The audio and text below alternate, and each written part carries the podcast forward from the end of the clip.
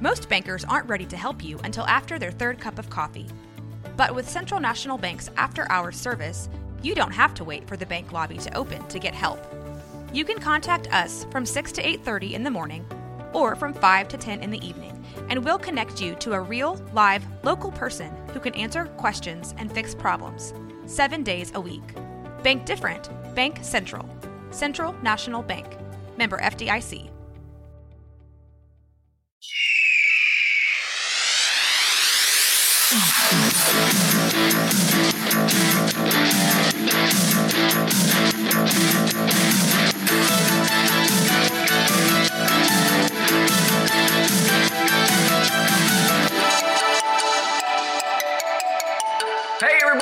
Welcome back to another episode of the United States of Movie Podcast, the movie podcast that makes Monday fun day because it's the movie podcast for movie fans by movie fans, well, every week we try to find one movie to represent each state in these United States. And I couldn't even fathom doing it alone. So, of course, I have my amazing co hosts with me Ryan Sandler, Will Hirsch, welcome back. Oh, it's great to be here, man. I think we picked some really, uh, really steamy movies for this episode. Just loving hanging out in my movie swamp. oh my god! But also, special guest today, we won't, won't be able to take on South Carolina alone. So now we officially get to crown our first all star guest because you're a returning guest. Ladies and gentlemen, please welcome back Beth Troutman. Hello! Hello, Beth. After like 45 minutes of tech issues and trying to figure out how to make microphones and headphones work, I'm here! I'm We did it. definitely going to start an alternate podcast, which is just Beth trying to figure out how to do stuff on her computer because that was 40 minutes of comedy. It was actually really good. I'm, I, I'm not mad at it.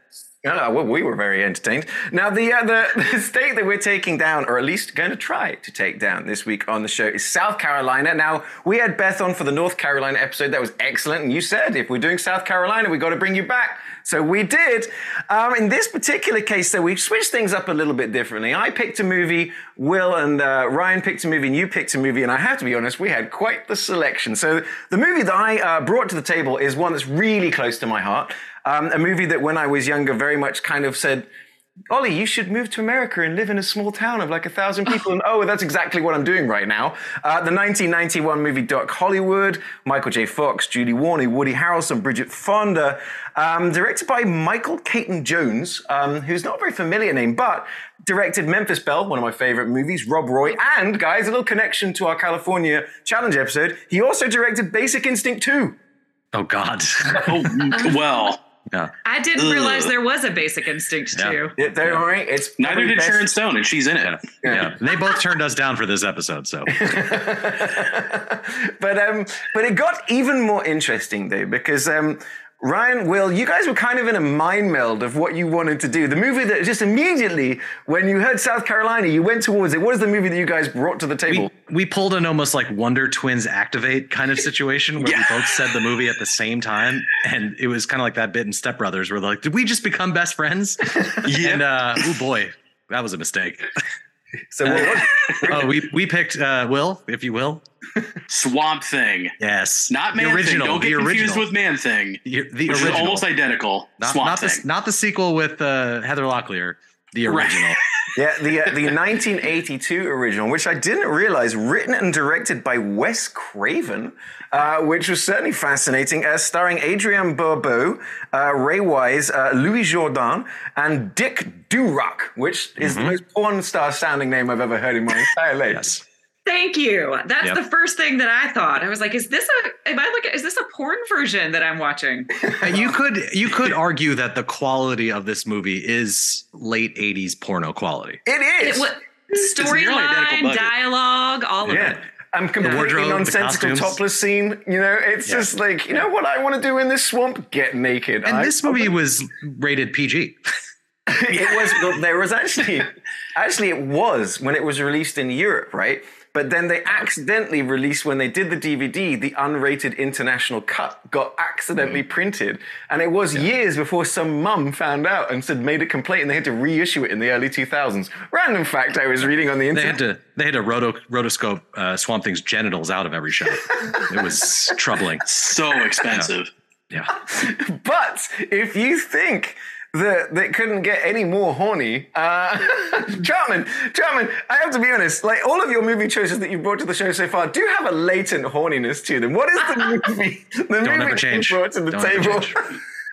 Well, I, I had options. Um, one of the options was the abyss, by the way, which I Yeah. guess doesn't really represent South Carolina because it happens underwater and it's like sci-fi, um, but shot in South Carolina. Um, I, I also brought the Notebook to the table, And we were like, However- no, no, screw that. Move That's on. not what the fans want. They want obscure nonsense. Instead, Everyone's talked about the notebook. I notebook. love, I love that Beth is already, and if you're listening at home, the reticence with which Beth is like on her face right now, she doesn't want to like admit she's seen this movie, but at the same time, it is, it is. I can't wait to talk about it. Come on, bring it on. I never even heard about this movie until you mentioned it. Never. Oh, and, and and I saw this movie in the theater um, when I was a Of kid. Of course you Uh, it's called Shag, Which and Mm-hmm. it's it's not the British kind of shag, Ollie. It is a beach dance that was started so that people could dance and hold a cocktail in their hand at the oh, same time. Oh, okay. Well, so look, I mean, let's be honest, because last time you, you you also brought Dirty Dancing.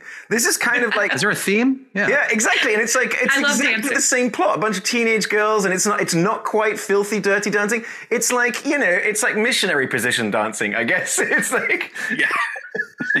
Real vanilla dancing. Yeah. Um, for those of you that haven't seen it, which is probably, I mean, quite a few of you, uh, it's a 1988 movie uh, directed by Zelda Barron. Um, but it stars uh, my teen crush, uh, Phoebe Cates. Still, honestly, Phoebe, if you're watching this, hit me up.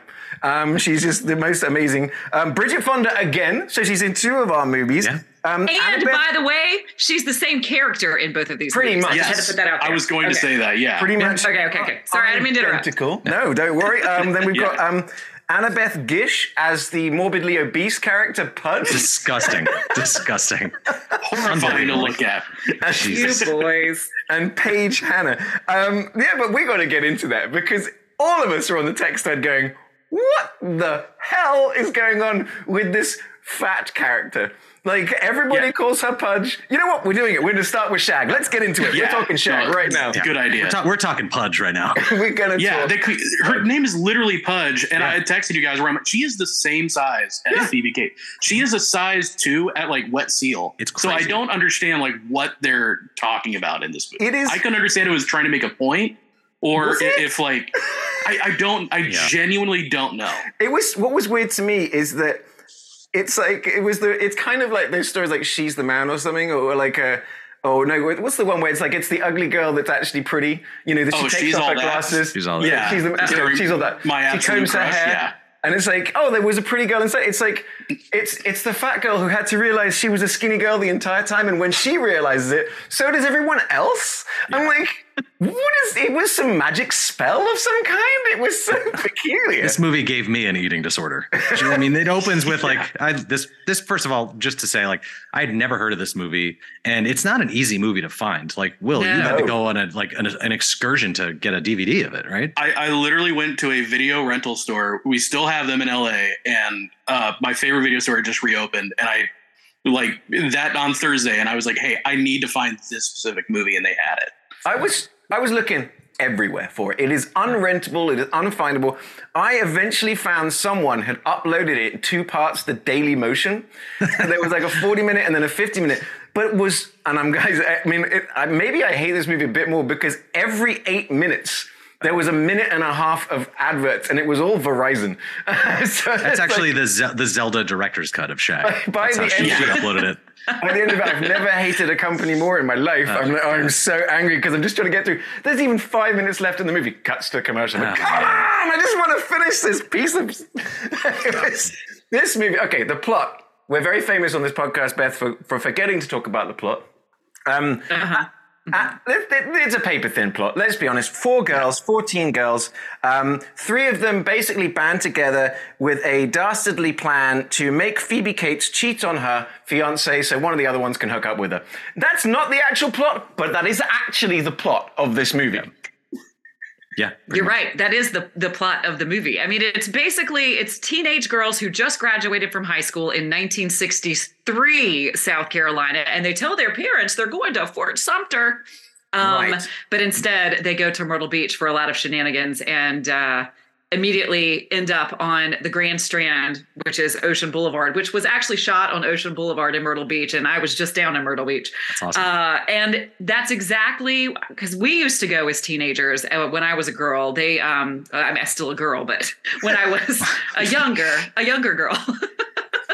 and uh, th- that actually still happens, or at least it did in the 90s, where you would cruise in these traffic jams up and down Ocean Boulevard and like hang out the windows and talk to the boys. And the weirdest thing is, the first time I ever did it, my mom was driving the car. oh no! We were all like hanging out the window and waving at the cute high school boys. Did you experience them It- it shaking really up beer happen. bottles and sp- spraying the car with beer, Yeah. What- Um, what- waving great- Confederate great flags?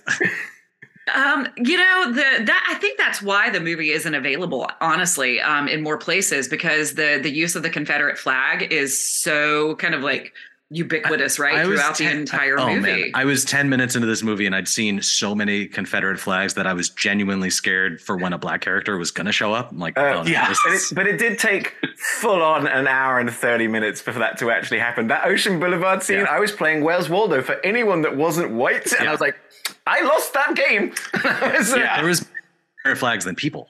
yeah i mean and honestly i think that that it, it's it's strange like thinking back about growing up in in the 80s in you know north and south carolina myrtle beach was our vacation spot um you know when we were really young we associated the confederate flag with the dukes of hazzard Yeah. you know it was on the front of their Yeah. car and the the general lee car and i don't think that we were quite aware of how much that flag represented an absolute other ideology yeah. and and th- so I, I and it It's makes me sad now. It's shifted yeah. though. So that's the thing is because it has shifted in the last sort of 15 years or so. That sh- the shift has happened.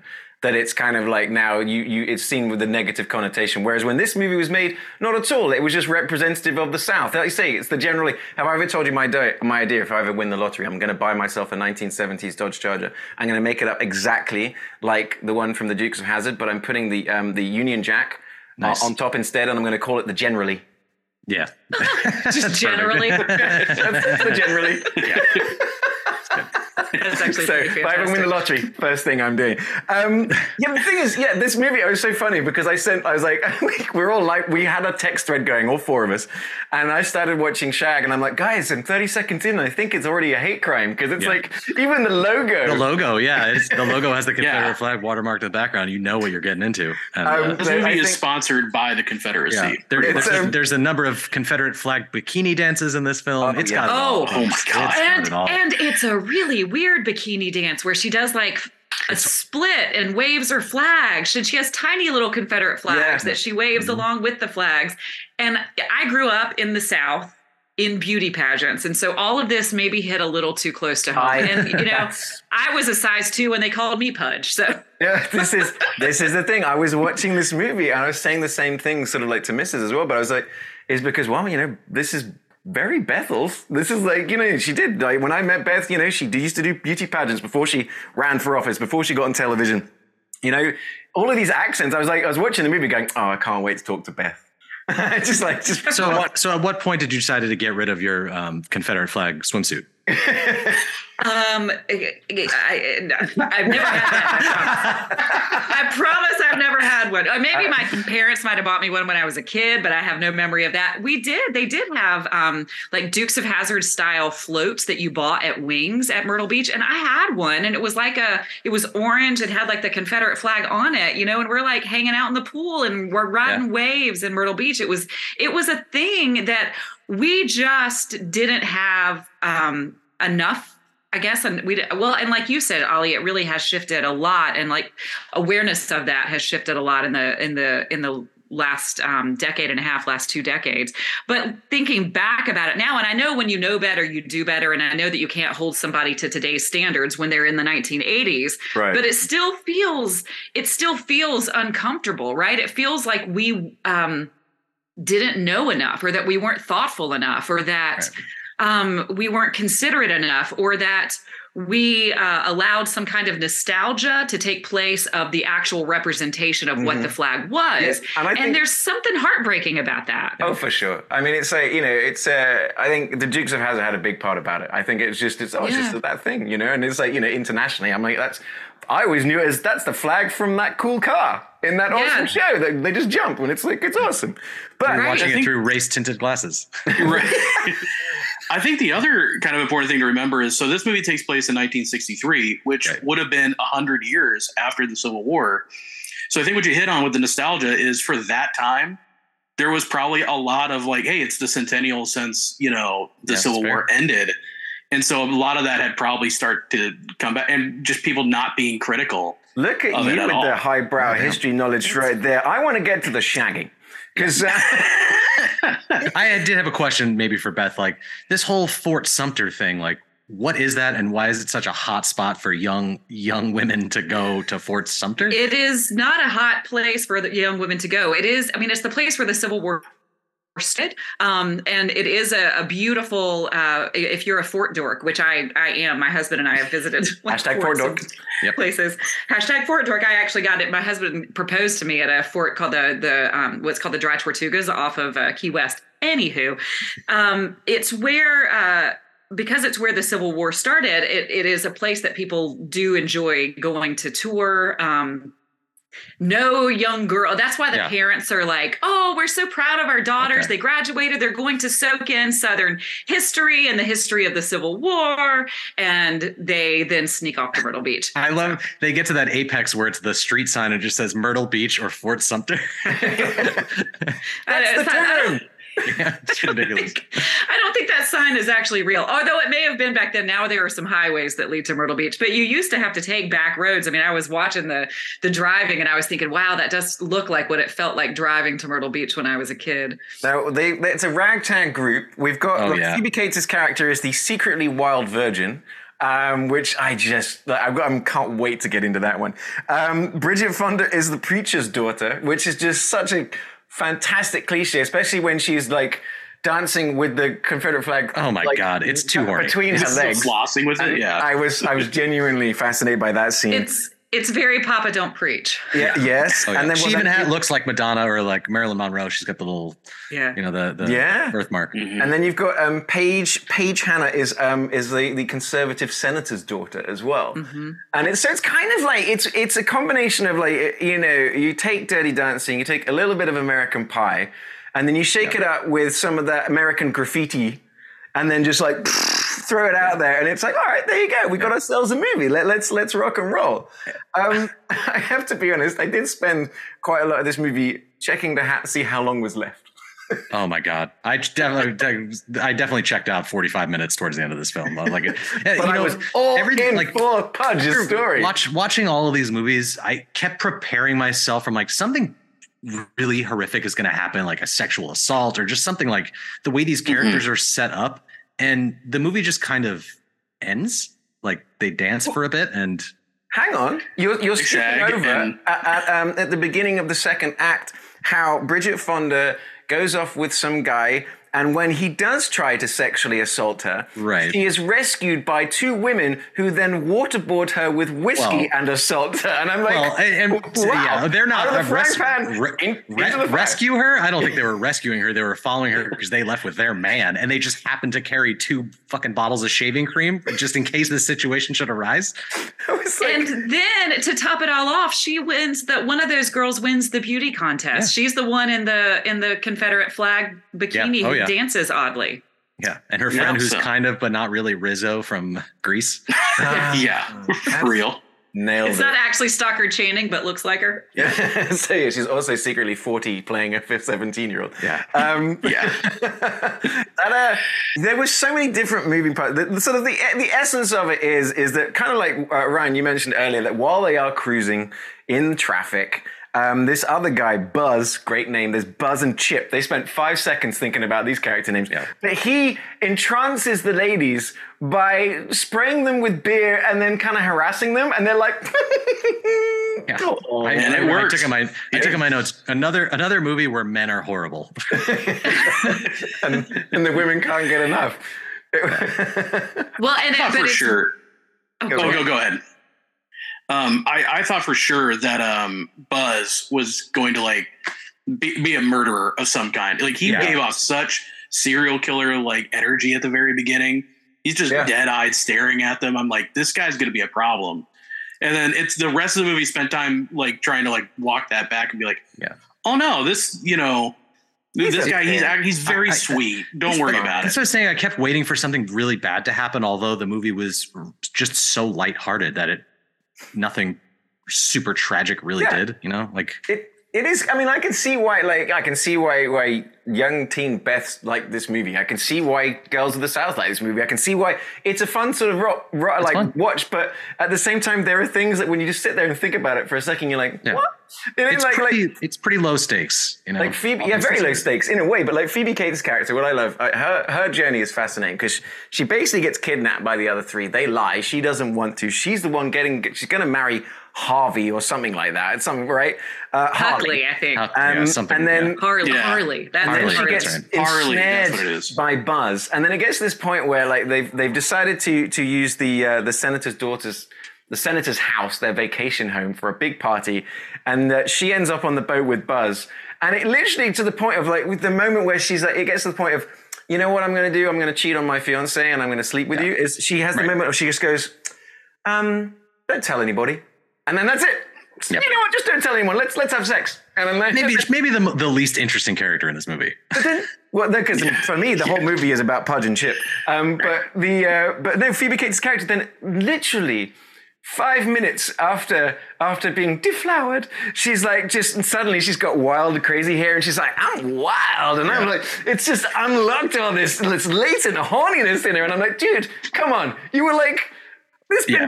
five minutes. She Like, she goes guys, from virgin to 100 in like one one yeah, evening. she It's went- yeah, insane. from Papa Don't Preach to just actual Madonna. But my favorite, my favorite little side story is Bridget Fonda's character fawning over Frankie Valentine, the uh, the the Rex Manning of their day, and they decide to, who, who's also like all these characters are very sheltered and kind of prudish, but so they're they're all through this movie they're all able to like la- like uh, re- like lash out and kind of explore, and they get him back to the house after this thing and.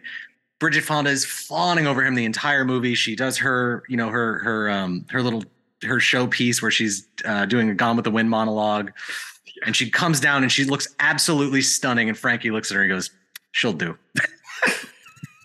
Just I was like, Jesus, What a charmer. Christ. Jesus Christ! Well, because it, comes out that he's actually a bit of an idiot, and she realizes that the kingmaker is actually the um, Yeah. The agent. So yeah, her whole thing is I want to go to Hollywood, which is exactly the exact Yeah. same, like you said, the exact same character trait as Doc Hollywood.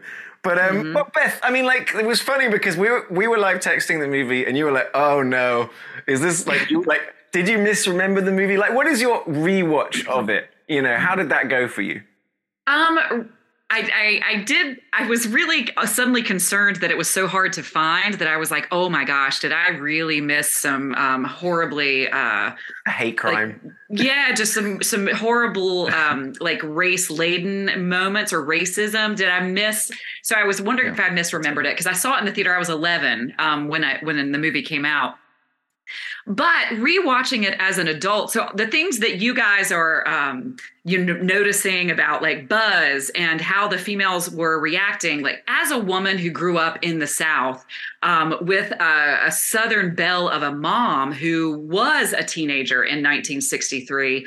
Um, I don't know if you if you heard the line. There was one line where I think it was Pudge who said, "If I'm not married by the time I'm 20, I'm going to kill myself." You know, like she had this kind of dramatic Yeah. moment where the the one thing that could um, change your lot in life was marriage. You know, and there was this real stigma with being an old maid, and I know that that was even that was even something that was communicated to me when I was young. Because I remember when my cousin got married, I think she was 27 or 28. And I remember the chatter about it, you know, like, oh, she's finally getting married. And, you know, this is like the 90s um, when that happened. And so I think that that's why, even though these guys are being, they're, they're spraying beer, you know, at the time, I think that there was this pressure on women to find um, a mate. And so they ended up enduring and putting up with a great deal of male behavior Yeah. that now isn't isn't acceptable. You know that now that women have freedom to make their own money and and and have a whole different um,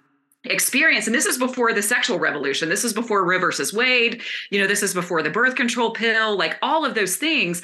Like marriage was kind of the consummate thing. And in the bible belt you were supposed to be a virgin until you got married. So you know in that moment where phoebe cates like has her she is deflowered by buzz and then she comes back and her hair is messed up and she's curl you know she's twisting her hair on her finger and says like it turns out i'm wild. Like as a female in the south if you and when you make that decision to do that outside of marriage there is a moment where you suddenly think something i i am in a new world i have done something I was not supposed to do. I have broken my like covenant with God. I have um, possibly ruined my life. But if you kind of enjoyed it, then you do have this moment where you're like, oh my gosh, it turns out I'm not the good girl I thought I was. And so I actually related oddly to to her kind of saying that because that pressure, even on me growing up in the 80s in a post Roe world, that pressure was put on me. You know, I grew up in I was supposed to be like Miss America. That was my that was the, the the path that my parents put me on. And when you're in that world, you have to sign a contract that says um, it's like a, it's called a there's like a moral clause in it. It's like moral turpitude. You can't have had an abortion. Like there are all of these things that you sign away, and you can't be caught um, like it, with alcohol in a picture and all. So I grew up with this fear that I wasn't going to achieve any of my goals in life if I drank, if I smoked, if I had sex, if I was around boys. Like there was this insane amount of pressure to be um, inhuman, honestly. You, You know, it's funny. Yeah. Funny you say that. Like, because I said this to Mrs. I was talking about this movie, and I said it's kind of interesting. The four main characters to me are more like it's all the different aspects of Beth's personality as a young girl fighting with each other to see which one's going to win. It's like your id. And it was like, God, there's things because there's all things that overlap with you in each of the characters that I was like, this is actually quite funny. I'm like, this. No wonder Beth chose this because as a teenager, you were like, I'm all of them and none of them. Well, and it's actually true. I was the girl who wanted to escape to Hollywood, which I did. Um, I left after uh, college. I made this kind of controversial speech when I was crowning the new Miss Raleigh, uh, you know, where I was kind of calling out the system for promoting eating disorders. And I said at the very end of my speech, like, this is the last time you'll ever see me in any kind of pageant context, but this will not be the last time you see me. Walked out of the This one's of for theater. Pudge. this one's for Pudge, and then I moved to LA. And, Yeah, and then you ran for office. like- you got so you got the senator connection. You were in beauty pageants. You were like you are all of these characters. It's insane. It's amazing to see how it sort of battled that. What like so Will? So for you, Will, like Will is our, our resident like massive, massive. He is the the man of movies. You know, as you can see, he's sitting in his movie kingdom right now. Um, Will, how was your watch of this movie? Like, you know, when you you know, I, I'm always intrigued by your takes. I, I- I'm kind of the same boat as Ryan is. I was waiting for something to happen. Like, and I mean, like some big, like massive twist, like something to go really wrong. And you know, but that that just didn't really happen. You were it's almost like a slice of life movie. Hmm. And for me, when we got to the party, I was like, oh, okay, this is gonna be lead us to the big climax. This is where everything's going to come together. And then the party ends, and the movie goes for 40 minutes. Yep. And I was just like, what what are we still doing here? Yeah. They had to win the shag contest. Yeah. Yes. I but by then, like, there who was a shag contest. Yeah, like, Like, I- that's the this whole movie rotates around this like dance competition, of course, and which I'm sure was like a big like a big deal. Like you go down there and it's the the huge thing, and everyone's like, They everyone's just had dancing. it this past weekend in Get Myrtle out of Beach. town. It, It's was act- the it was it's it's called SOS Shagging on the Strand, and they they just finished it. This, well, Seriously, come on, South Carolina. it's only The gotten British hornier people- I need I need the one of those T-shirts. I need one of those Yeah. T-shirts. oh, we've got to, we've got to and I'm not gonna lie, I have I've done the shag contest. Like I I, I have shagged. I have entered a shag contest. Um, I have won a shag Were you the contest. sha- I was punch. Okay, we're getting a T-shirt made. Beth Troutman, champion shagger. There we go. Yeah. It's gonna happen. Have you shagged Beth Troutman? No, wait, no, that doesn't quite work. Sh- the sh- shag Well, if competition winner four years If you running. put a if you put a comma, have you shagged comma Beth Troutman? That works. but Add like, it to the list.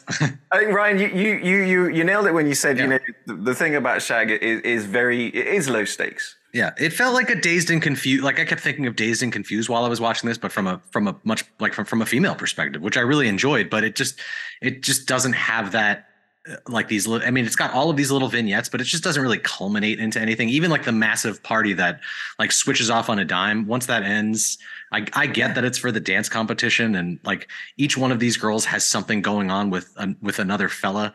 Like Pudge has Chip, who's like, I'm going off to the army, and I was like, and, and the whole they have that adorable scene in the bathtub, and she's just all she wants is for this dude to like make a move, and he fucking doesn't do it, and it's Well, he's just he's just trying to be you know like he's He's- he's, yeah. learned the wrong lessons. He's just Yeah. trying to be nice and stuff like that. I mean, I get what you mean because you're right. I mean, all the pieces are there. I mean, much like when you get into Dirty Dancing, which we were talking about last time when Yeah. we were all on the show, and that movie is amazing. I mean, that movie is amazing, but still. It's pretty low stakes. It's just I'm on vacation. It's just a woman, sort of like a girl becoming a woman kind of thing. This is essentially the same movie, but when they kind of sort of put it all together, it's just like you know Buzz is no Patrick Swayze, that's for sure. he's new. No. like the guy the guy is not super charismatic he i thought he was one of the the the garage boys in the wraith i had to google it i was like this guy just doesn't Oh. doesn't look like a leading man like Yeah. but um I, and this movie also felt like it could have been made in the 60s. And I mean, I mean that in like, it, it just felt like an old fashioned movie. Yeah. Not just that they had said it in the past, like Dirty Dancing, which even though that was said in the past, still felt like a product of the 80s, like with those sensibilities in there. This felt like, like you almost they almost made this in 1963 and someone uncovered it. i will say They're like, oh yeah, we didn't Yeah. release this. I didn't will say that- Cates. the soundtrack to this Except movie was incredible though absolutely flawless i had an abs- a blast listening to every song on this soundtrack I, I actually w- we should I should have done a better job comparing notes because I guess the DVD that I have has different songs than the Ah. version that's online. i did hear about that yeah Wait, what? Yeah, the, version I, I- the version I watched was on Daily Motion, so I'm like, I'm sitting there going, was there even music in this? All I know I is that there was a- Verizon's got a special offer going right now, and if you want to upgrade to your iPhone 15, oh, hold on, let me leave real quick. I need to upgrade. Um, yeah, then I don't know which version I watched, but I like it opens with um the same opening track from Baby Driver. If Yes, uh, that that, was in mine. Yeah, Okay, but so I then think I some don't of the know other some of the other tracks in the movie because of licensing licensing, right? changed from I- VHS version to the DVD, which is the one I saw, and so so it's not all the same songs. Well, the one I mean, the, then I, I assume the one I watched was ripped off of a really shitty quality DVD anyway. So I'm just assuming the audio was, but I but I enjoyed it. Like it felt very, like you said, much like you know, a dazed and confused. It felt very period appropriate. Like it could be set in there. Like you get lost in this world in this time period. and they all end up. I mean, they essentially. I mean, um, Bridget Fonda manages to get to go to, to Hollywood, right? Um, uh, Pudge figures out that she's not actually fat and ends up with Chip, who's a nice guy. Um, uh, Page Hannah, so the senator's daughter ends up hooking up with the fiance that's been abandoned because she's secretly already had a crush on him. And then Phoebe Cates, I can't remember. Did she run off with Buzz and just have wild sex? Is that, is that the end of the movie? I'm like, I don't remember. She We becomes Sharon know. Stone's character in Basic Instinct too. There you go. connections. um, but I tell you what, I mean, okay, I mean, this was a weird watch. I will, I will give it, but it's definitely not as weird as the weirdest watch uh, of all of them, which is uh, 1982 Swamp Thing, which. This movie I can't wait to get into. I mean, I was taking pictures and sending it to you guys. Like I was, I was writing all of this stuff down so I could just remember to remember it because it's confounding. Um, but the bit that confused the hell out of me is that this movie starts with an opening crawl that establishes that Swamp Thing is a character. And then- Yeah. so I'm like, so I was waiting for Swamp Thing to turn up, and then they do his origin, and I'm like, well, wait a minute, you said he existed. So 30 minutes in, I've been waiting for this mysterious character to appear, and then I was like, okay, this movie, this movie already is driving me crazy. But the other thing is, is almost entirely shot on location in like a swamp. This must have been the worst. Oh my god, it was horrible. I kept thinking that myself too. I'm like, er- it's just, ugh. They're always And the movie basically set- knee deep in water for the whole whole movie. And the movie, they set the movie, which I thought the movie was going to be also set in South Carolina, but it's set in like Savannah, Georgia, right? Uh, Louisiana, I think. Is I it because all the, the helicopter says Savannah and Oh, uh, the boats I say it too? I didn't know. I, I, I they never thought that I- established where. Yeah, but you're right. It, like you, you would think like a Louisiana for sure. Well, Yeah. the the I knew that she was coming from you know like the the city because she's when she is helicoptered in to the swamp, she's wearing high heels and, And a, a, pan, a, dress pa- a pantsuit and, and like a like blazer. I, I was trying to calculate the uh, the Aqua Net budget for this movie. it's got to be astronomical. So much they couldn't spend it on the costume. Like, It's a it's Jesus. a it's a she is yes okay so there you go Beth is that yeah the movie starts with an opening crawl that establishes a character that isn't established yet and then Adrienne Barbeau's character turns up and she is just an agent of some kind um, and she is dropped off at a top secret bioengineering project that's never really explained that has a massive budget that's in the middle of a swamp for some reason. Everyone is tooled up to the nips. And then there's also like some random paramilitary group milling about in this same swamp that's trying to get into whatever this bioengineer. Oh no, I've gone blind. You know what I mean? I'm like just trying to figure out this movie is just like banging your head against the table. But man, that the first half hour of this movie is amazing. It does. the rest of it, not great. I know the, the the I feel like the moment uh, Swamp Thing shows up, the movie really takes a nosedive because that Yeah. that suit is rough and It's like a Dave Durock wetsuit. is doing his best, but man, He went That on to also play the Swamp Thing in the 2019 TV show that they rebooted. He was the same Swamp Thing. They brought him back. oh, was he really? Yeah. using a cane? Yeah, yeah. Swamp Thing's in a wheelchair. Just That was like a whole thing. They brought him back. Got like a little walker. I'm coming for you. Yeah. He's on like one of those little scooters that's motorized. somehow more intimidating than this movie. honestly, honestly, if he was coming through a swamp on one of those little rascals, I mean, let's They, so at the beginning, this V. they try and establish this. The doctor there played played. The only time I've seen Ray Wise not play a maniacal villain Yeah, not in Right. RoboCop. Yeah. on RoboCop or in uh, Twin Peaks. He's just a, a nut a nutball, and he's trying to let me let me see if I let me check my notes here. He's trying to pull a uh, a spore sample off of a possum that has been submerged in a tank of swamp water for a shocking amount of time. Okay, yeah. That, that then Uh-huh. pe- that then they then synthesize into this like neon green glow stick Because he wants to combine. He wants to combine animal and plant. That is. They're his he's trying to grow plants in places that don't normally grow. So like That- tomatoes that's in the, bit- desert, right? I would give that movie credit in that exact moment because I'm sitting there going, "Why the fuck would anybody do this?" And they go, "Well, so you can grow corn in this, and Yeah. so you can grow." And I'm like, "Okay, fine. Thank you for your little Right. MacGuffin But explanation. fine." No, it somehow makes the world's most insane explosive. And they introduce his sister character who's like, hey, check this out. She just puts her hand in it and then smashes it on the ground. throwing it all over the place. It's crazy. She doesn't get It's- swamp hand?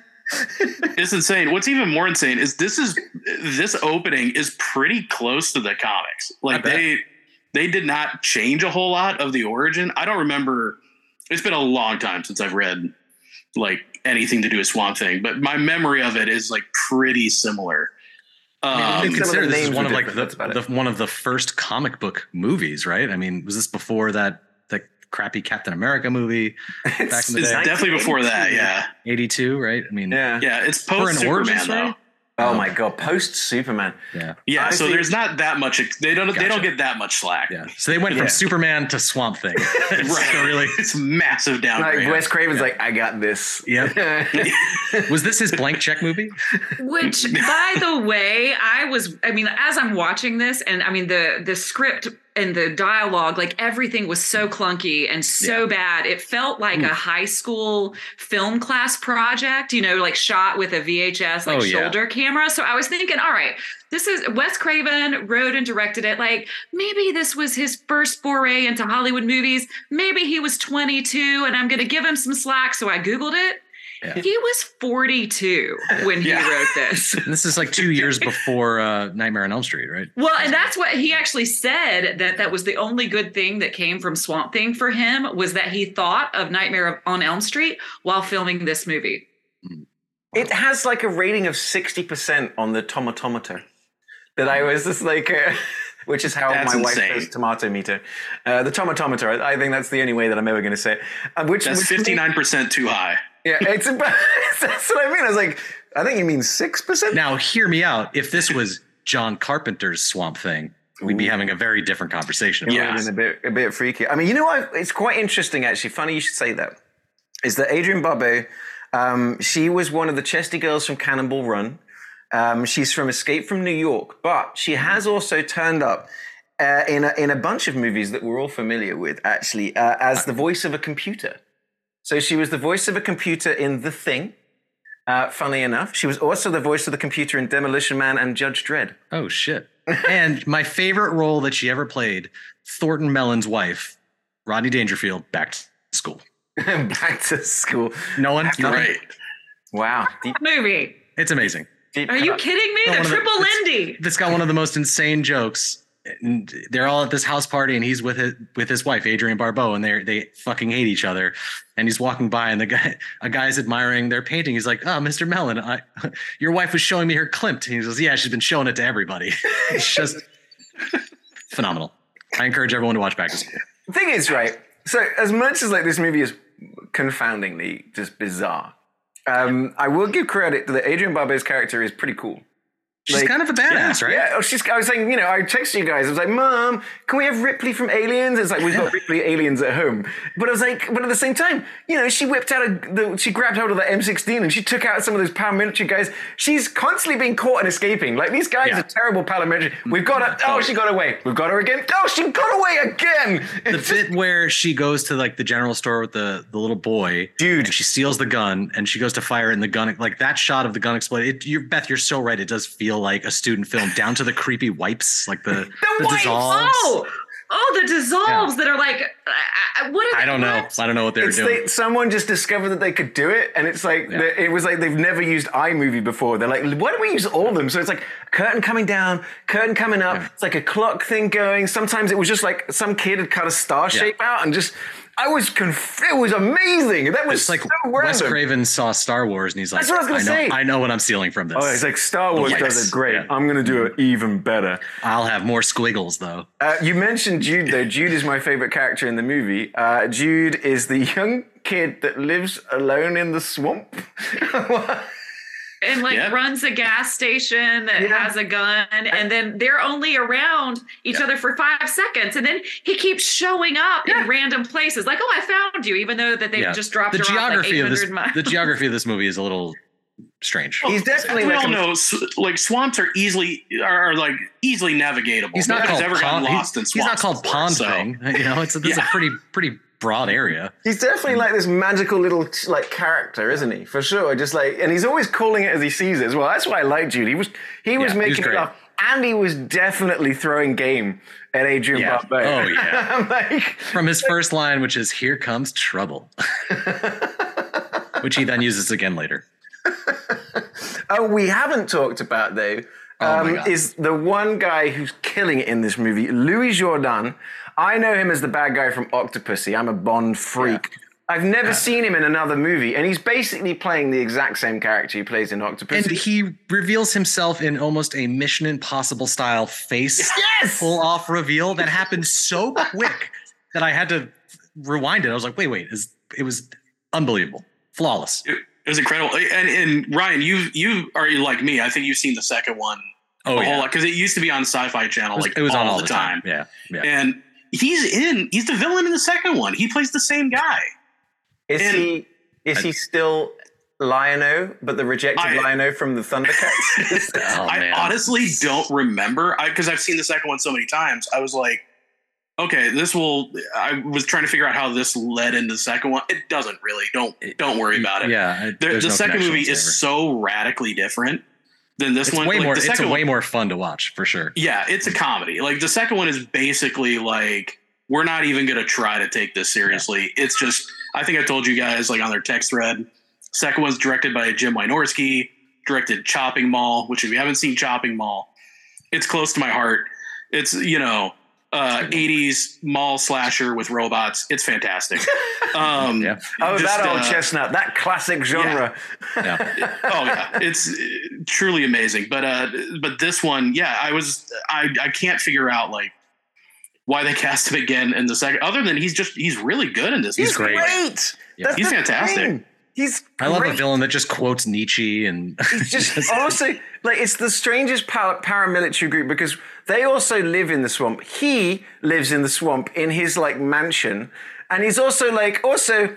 Um, guys, uh, to celebrate the fact that we have figured out the algorithm, we're going to have a sexy party, and everyone's taking their clothes off, and I'm like, what? my favorite part about that party is so they're I know we're jumping ahead, but they're it. honoring they're honoring their fallen soldier who when you finally get to Swamp Thing, his only move is lifting these people up and then tossing them and then they're just they're toast.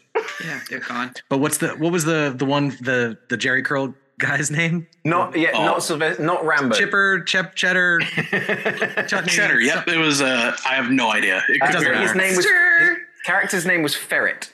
Ferret. That's it. I knew it was we were an close. So Swamp Thing easily disposes of him by kind of pulling his hair up, but not out. And then he's just gone. And then they have this dinner party to And honor his squishes his memory. and it pans it pans over to an empty chair with a red bow on it and just a bunch of guns and an empty plate in front of the place setting. Like they're like, hey, remember this guy? Let's honor him. He was definitely one of the worst, like mental. worst henchmen ever because, like I said, everyone's constantly escaping. It was a little bit like you know, like it was, he was Rocky slash Rambo, but he, he's had all the brain trauma of being a boxer, so he was like he was a pretty slow kind of Yeah.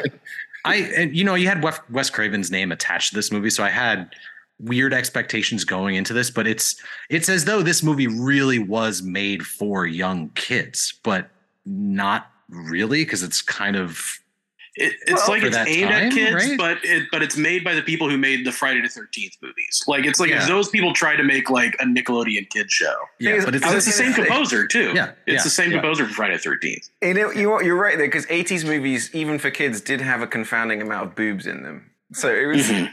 It was a better Thank time. you. I I loved this movie as a kid. Oddly, like we had a VHS. I think we taped it off of HBO or something. Um, Oh, they're coming when for was- you. Yeah. I, I, I, when I was like five, six with my little brother, we would watch it. And I think I remember when we chose this movie, I think I was Yeah. texting you guys. I think I said, I think this is the first time I saw boobs. Because I was, I put it on the thread. And I was like, it's like they got to that point in the story. It's like, how do we segue into the next act? I know, tits. And you know this this is definitely one of those movies like we always say that is best watched with like a group of people yes, it's such an enjoy like i was watching this time wishing we were all watching it together Very because so. it's it's fun to laugh at and throw spoons at your tv it's just one of those Yeah. that's, everyone together. That's why I was texting you guys because I was having that thing of like, I am enjoying the hell out of this Yeah. because it's terrible, but like, it's so good it's I so bad wish we good. were all drinking and watching Yeah. this movie Yeah. together. Yeah. because it was so fun to just like pull apart. Not that you have to pull apart; it's falling apart. Let's be honest. Yeah. the- Yeah. The, the bit for me that I still like haven't quite figured out at all is why uh, Arcane, that's Jourdan's character, Anton Arcane, um, like wants this thing because he's seen what it's done to Ray Wise. It's made him a monster. All right? like nothing. Honestly, if I could have been Ray Wise or Swamp Thing, I'd probably go with Ray Wise. You know what I mean? Um, at least have genitals. You know, it would be one of them as well. That's a good point. But he's like, all right, I'm going to give it to Bruno. We don't talk about Bruno because there's the other slightly mentally deficient henchman that then gets poisoned and turns into. Guys, what? I mean, Like suddenly. a, like a monkey pig thing. yeah so to, this- so for you listening at home the the the the serum as it were essentially turns you into your true self beautifully beautifully Yeah. done metaphor so for example ray wise is he he loves plants so it, they turn him into a swamp thing but the other character he's kind of this he, the villain even says it he's like this mousy weak-minded individual and they just turn him in, into this jim henson yeah. adjacent It's like something out of Labyrinth. yeah exactly Yeah. yes. It's a Labyrinth, mouse Yes. kind of like a mousy rat Yeah. It was so peculiar. And then seeing what it's done to Swamp Thing and seeing what it's done to Bruno, the guy goes, I know what I am going to do. He just You keep drinks it doing a. French accent. Is he? Was he French in He's this? French. His name is Louis Jourdan. He's French. Right. He was just doing the English accent. He start. He started out as a British guy until he pulled his face. Until he, yeah, he, until Um, that's why I'm confused. Yeah. But then he turns into again, guys. I took a picture. I'm still trying to figure out. Uh, the, it was just again budget Thundercats. If they tried to make it in the 80s, that's kind of he looked like Lion-O with a shit sword. yeah, Yeah, he was kind of he was kind of a hulking like aardvark kind of thing. It was his- very oh. strange. But what's his point? What's his marriage motivation? Why did he do it? Why does he want to kill Swamp Thing? Why did we have the fight at the end? And then I guess he doesn't die because you say he turns up in the sequel. Confounding movie. So there is a brief little conversation that happens. Um, you know, he has the random like blonde assistant that brings him drinks Yeah. and things. that's definitely So not he his has- daughter he's sleeping with. Sure. Right. So he has a random conversation as he's going through, you know, the the six notebooks, and he he's realizing that one is missing, and he's telling her. Um, I, I, I think it was when there was it had just been said between somebody that by this the year 2001 there are going to be more than six billion people on the planet, which we know is true actually um, now. And he says, she says to him, control the food, you control the world, you have the power. And she- he wants this to control where food can be grown. But then when he finds out that it turns you into your essence, he thinks so much of himself. He thinks he's such a oh, genius that it's just going to make him smarter. I he's thought he just going to be to turn yeah. more of a he- genius. he, was going to turn into like a, just a massive throbbing cock. like a big brain. yeah, just I don't know. I was, but I but I was on the edge of my seat. I'm like, oh man, what is he going to turn into? Because this guy's I love Yeah. Beth. You properly actually watched this movie and found a way to explain it as well. Congratulations! You're the first person in the history of the world to actually make this movie make sense to somebody.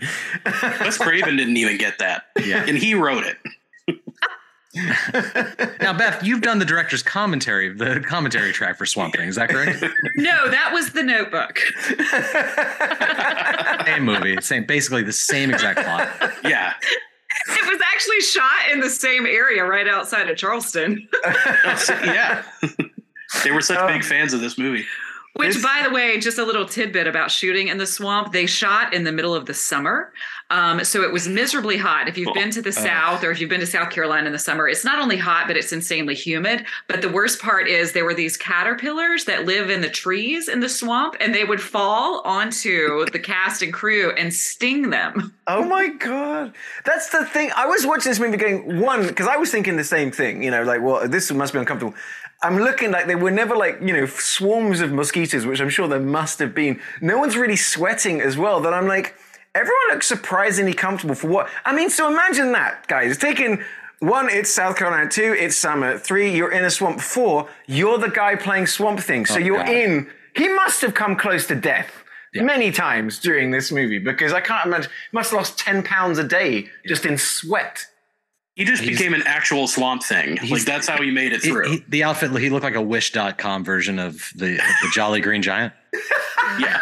but with like Snickers veins all over him. Like And, I remember, and, and and again, Michael this- Jackson knows. Yeah. The, see, and see, I grew up. Yeah. rem- I remember if you were old enough that there was a Swamp Thing TV show in the '90s, and that costume looked great. I remember, like, I distinctly remember Yeah. that. It was really cool. That that was back when they were doing like a Beauty and the Beast show with Ron Perlman. Like, they were t- just taking all these weird IPs and making them romantic TV shows.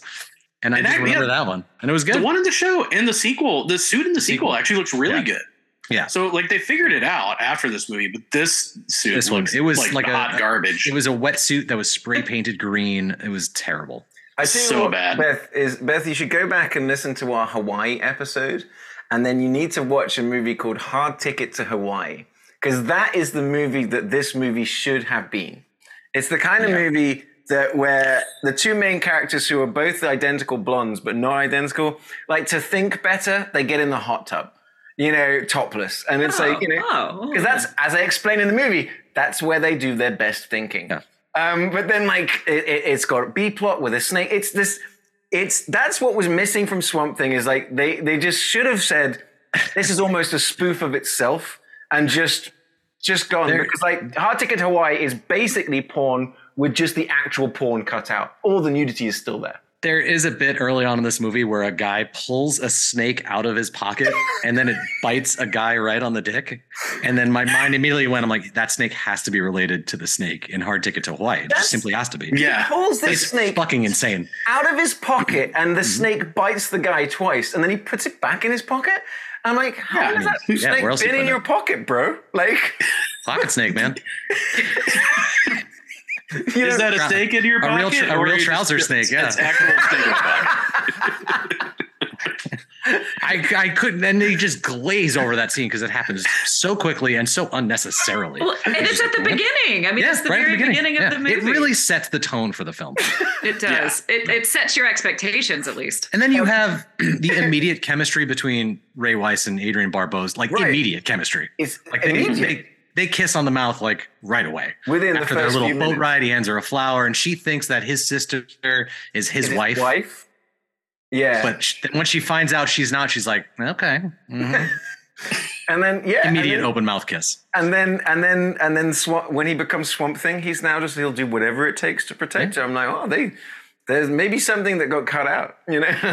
It's, Yeah. Some some bit of swamp love that we we missed. Though we do get the just I mean, you've been through all of this and you're being chased by a paramilitary force, and then, um, but you decide, you know what I need to do right now is take a bath in the swamp. I need to get Yeah. clean by taking all my clothes off and then bathing with my but from the belly button down in water, and then Yeah. and just I love the way that she's just she's putting water on her arms like she's never done it. She's like, wow, wow, and it's just like, look at my breasts. I was waiting for her to get out just completely covered in leeches, like in That's what I Stand By Me, mean. because we just watched that, and I was, like, oh my god, no! Like, She Horrible, learned? dirty swamp water. It's Uh-huh. just yeah. She, it- I- I'm amazed at the end. of It goes, she didn't die of dysentery or something like that. It's just like this is No and, and. Swamp And then- Thing's just watching it, and like, I'm like, all right, okay, I guess we're doing a topless. Now, Will, may, help me out here because you're a resident com- comic book expert. What are Yeah. Swamp Thing's powers?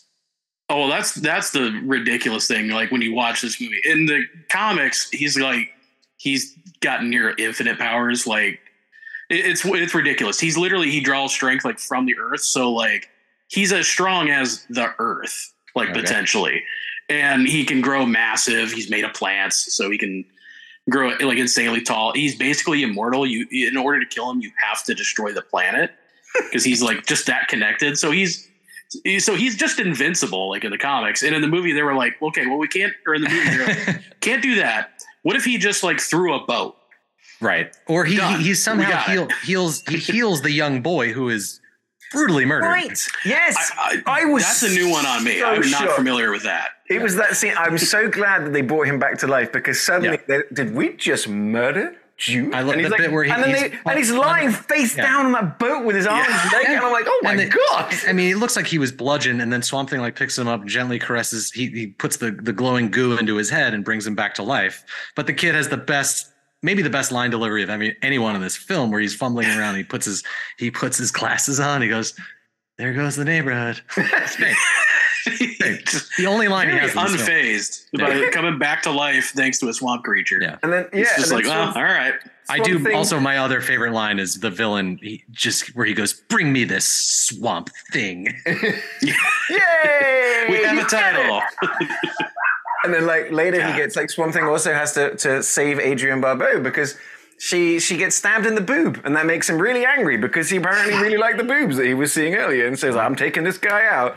I do. I like the, his bit of revolting where he ta he has now the the whole thing is the villain is trying to get the last uh, issue of this journal, right? This last entry, and Swamp Thing has it, and he takes it and he just heaves it into. He does a back from whence you came and just throws it into the into the swamp, and then the henchman immediately finds it. And it's just, Yeah, Yeah. literally the next Bruno goes I found the book. I got was it. He threw it. Right, he threw it right at me.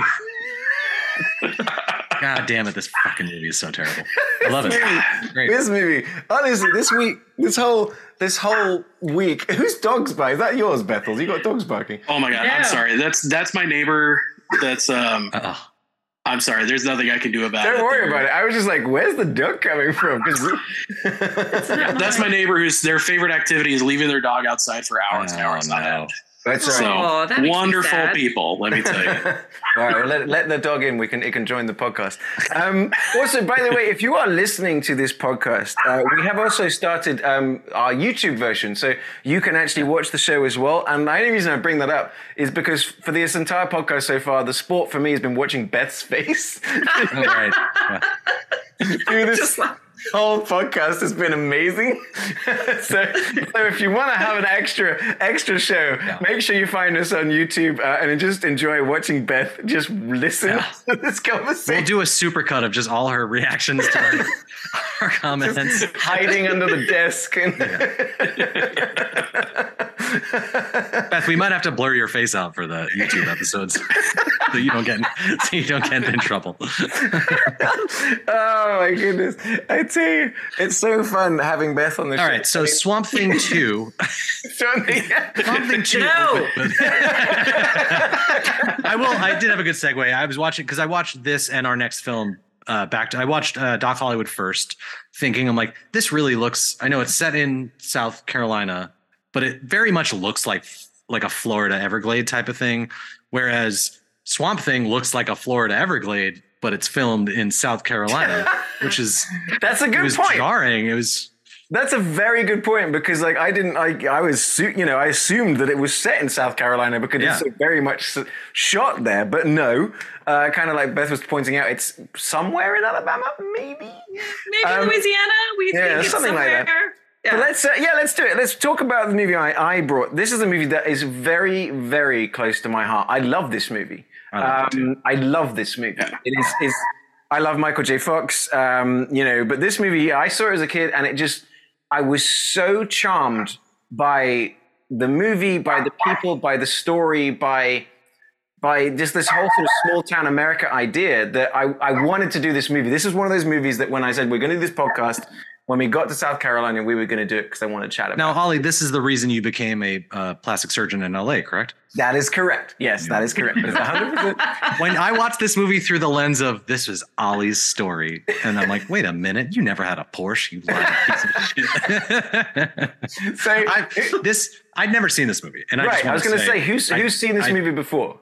Me and Ben. I'd heard of it. I remember the trailer because there are bits in this film. There are bits in this film like I remember seeing that trailer because the opening 15 seconds of the trailer is clips from Beverly Hills Cop.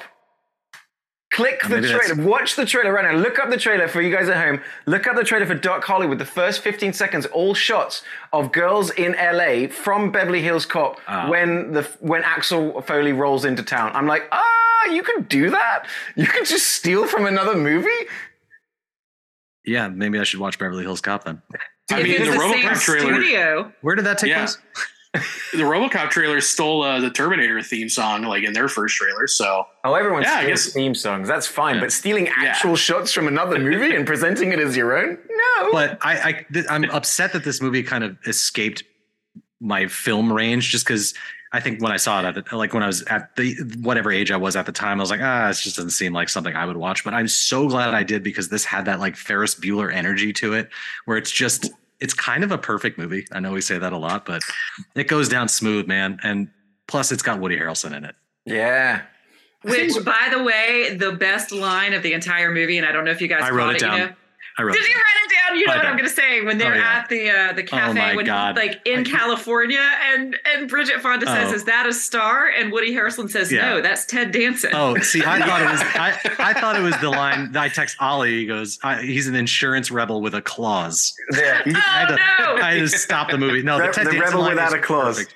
Yeah. it is I, I died at the Ted Danson line. Yeah, that was my so good. Yeah. Well, actually, I'm glad you bring that up because I was watching this movie again and I've seen it a bunch of times. You know, I own this movie, but it's been a while. But I was laughing so loud, Mrs. could hear. Like, this is an actual laugh out loud It's movie. real funny, There, yeah. there are moments of, that, that was actually really funny. And it's like, honestly, I think it's got a lower rating on the Tomatometer than Swamp Thing does. it's got like, It's No tits. You know, it, it's It one of does those. have tits. Well, yeah, there. What do I It say? Duh. does. Yeah. It, it has everything. It Yeah. does. It also has swamp tits. Fine, fine. and she's bathing the Oh, exact yeah. same way. Yeah, it's kind man. of like she's just splashing water on herself. Lit- I mean, I could. I mean, uh, one of the greatest character intros in history is Lou from Doc Hollywood. She just explodes out of the water completely nude, and then has all the confidence in the scene. And I'm like, you know, has him completely on his back foot the the entire time. Then I'm like, you know, I mean, I was a teenage boy when I saw this movie, and I'm like, I want, I like Lou. like, she, she's cool. I and like even her. still watching it for, for this podcast, these the same words came out of your mouth. I remember her. I think the first time I saw her, she was in Tommy Boy for me. that's yes, Yes. Tommy Boy. That's what I remember her from, and I had to go. I was like, oh shit, that's right. And when you see them, you know, when they go out into the boat and the fireworks are going, Yeah. like, didn't you see the Tommy Boy scene where they were out in the boat and she's like, I know where your mother sleeps and I'm gonna like Oh, yes. Yes. Oh my god, I didn't even make that connection. That's fantastic. Ooh, so we we've done our classic thing of not explaining the plot. So if you haven't seen the movie Doc Hollywood, um, Oh, yeah, Michael sorry. J. Fox uh, is is a I think he's in Washington D.C. actually Yeah, as like a yeah. trauma ER doctor. It's established right at the beginning that he's going to go all the way to California. He's going to basically um, cash in. As a, as a doctor, he's going to go and work for. Um, oh my God, it's George Harrison or something. Isn't Oh it? my god. Oh no. Uh, What's his name? Oh, George. Um, The guy that's always got a tan. the tan guy. Yeah. Oh my God. None of us could think. Like literally, I'm George trying to- Hamilton. George Hamilton. Hamilton. Yes, thank you. Yeah. Yes. Oh my god. God. But uh, yeah, so he's going to go work in a uh, a plastic surgeon's do- uh, place and just make a ton of money. Um, and as he's driving in his classic 1960s Porsche uh, across America uh, to um, I am the one and Why? Why would he drive? That makes that made no sense to me. Like if you've got a 1960s Porsche, man, you're going to take it with you. What are you going to do? Leave it behind? No.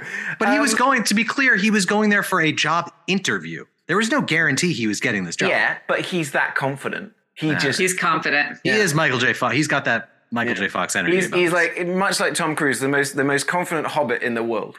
You know. Just- okay, Will's face was good for that one. Um, but, um, but yeah, so he's uh, there's a big traffic jam. He cuts through uh, and basically ends up in an accident uh, that destroys the um, the fence of. Correct me if I'm wrong. The second week in a row we've had this guy. Uh, yeah, Kevin McAllister's neighbor from Home Alone. That's right. Uh, famous is- famous is Bigfoot enthusiast from Close Encounters of the Third Yeah, Kind. from Close Encounters is back once again. And its thing is that so basically he gets given uh, it's the mo- if you've ever seen the animated movie Cars from Pixar, it is the exact same plot. A guy that's moving sort of too fast ends up in a small town. The judge gives him a job that he has to basically stick around and work for the town. And while he's there, he ends up falling in love with the charm of the town, but also gets charmed with the small town big city girl. Which it is the exact movie Cars, just without a NASCAR race at the end, basically, and and a, well, more tits. Yeah. You know, because there's there's definitely no boobs in the movie Cars, which is a shame. I uh, love the small town feel of this. You kind of get it. We did uh, Grosse Pointe Blank. It's just got that very small town. Everyone, everyone is a character, and everyone is mm-hmm. incredibly charming. And this movie, mm-hmm. I had a smile on my face. Well, I mean, I knew every. I'd never seen this, but I knew every single beat that was going to happen. But it still didn't make this any less. enjoyable. Right. Then, I think my my favorite small town moment is when he first um, gets his sentence and the mayor or he he goes into the little cafe. You know, the mayor's like giving him the tour and they're trying to convince him to be the doctor and they offer him twenty seven thousand dollars and they get up to thirty five and they're gonna they're like, well, that's uh that's a vote of the entire city council. All in favor, say aye. And they're all like, I, Yeah. I They're all- abstain. they're all sitting there. But I grew up in a small town in the South, and this felt exactly accurate. Like it, it thought it just felt, Well- it felt right. I mean, I love that, you know, because like Ryan can be sometimes a tough nut to crack, uh, you know, so that got I that hate sort everything. I, that- I go on yeah, record. I hate everything. New York skepticism. And um, but the thing is, this is exactly what happened when I watched this movie. That I was entirely, completely charmed by It's it. so charming. Yeah. And it's like, but no joke is that, that like Beth saying is like, you know, it's it does feel very real, and it's like no joke. I do live in a small town in you know in Texas, but in the American South. But for this this very thing, I watched this movie and I was like, I, that seems nice. that seems nice. Where you know a little place where everybody knows everybody else, and it's just you have these little parades and stuff. So they they have the squash parade, you know, because that's the oh, thing. I mean, like no joke. One of my best mates come from this town called, in Oklahoma, which is the hay capital of the world, and every year they have hay day. You know, and they, like they have the hay princess and stuff. It's just so actually accurate to the way it sort of is that you can understand. You know, When you first meet the mayor, he's dressed as a giant as a squash. squash. Yeah. Fantastic.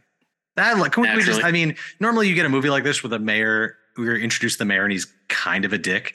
This guy is great. Yes. It's lovely. there's no- like no when one- he's he's walking home with him, and the Oh, lady's like, "Hey, Mayor, can you tell me if my ribs So are sweet. done?" And like, Yeah. your fire's too hot. Like you Yeah. got the fire too high. And And he's got such so a great cute. laugh too. That that wheezy laugh.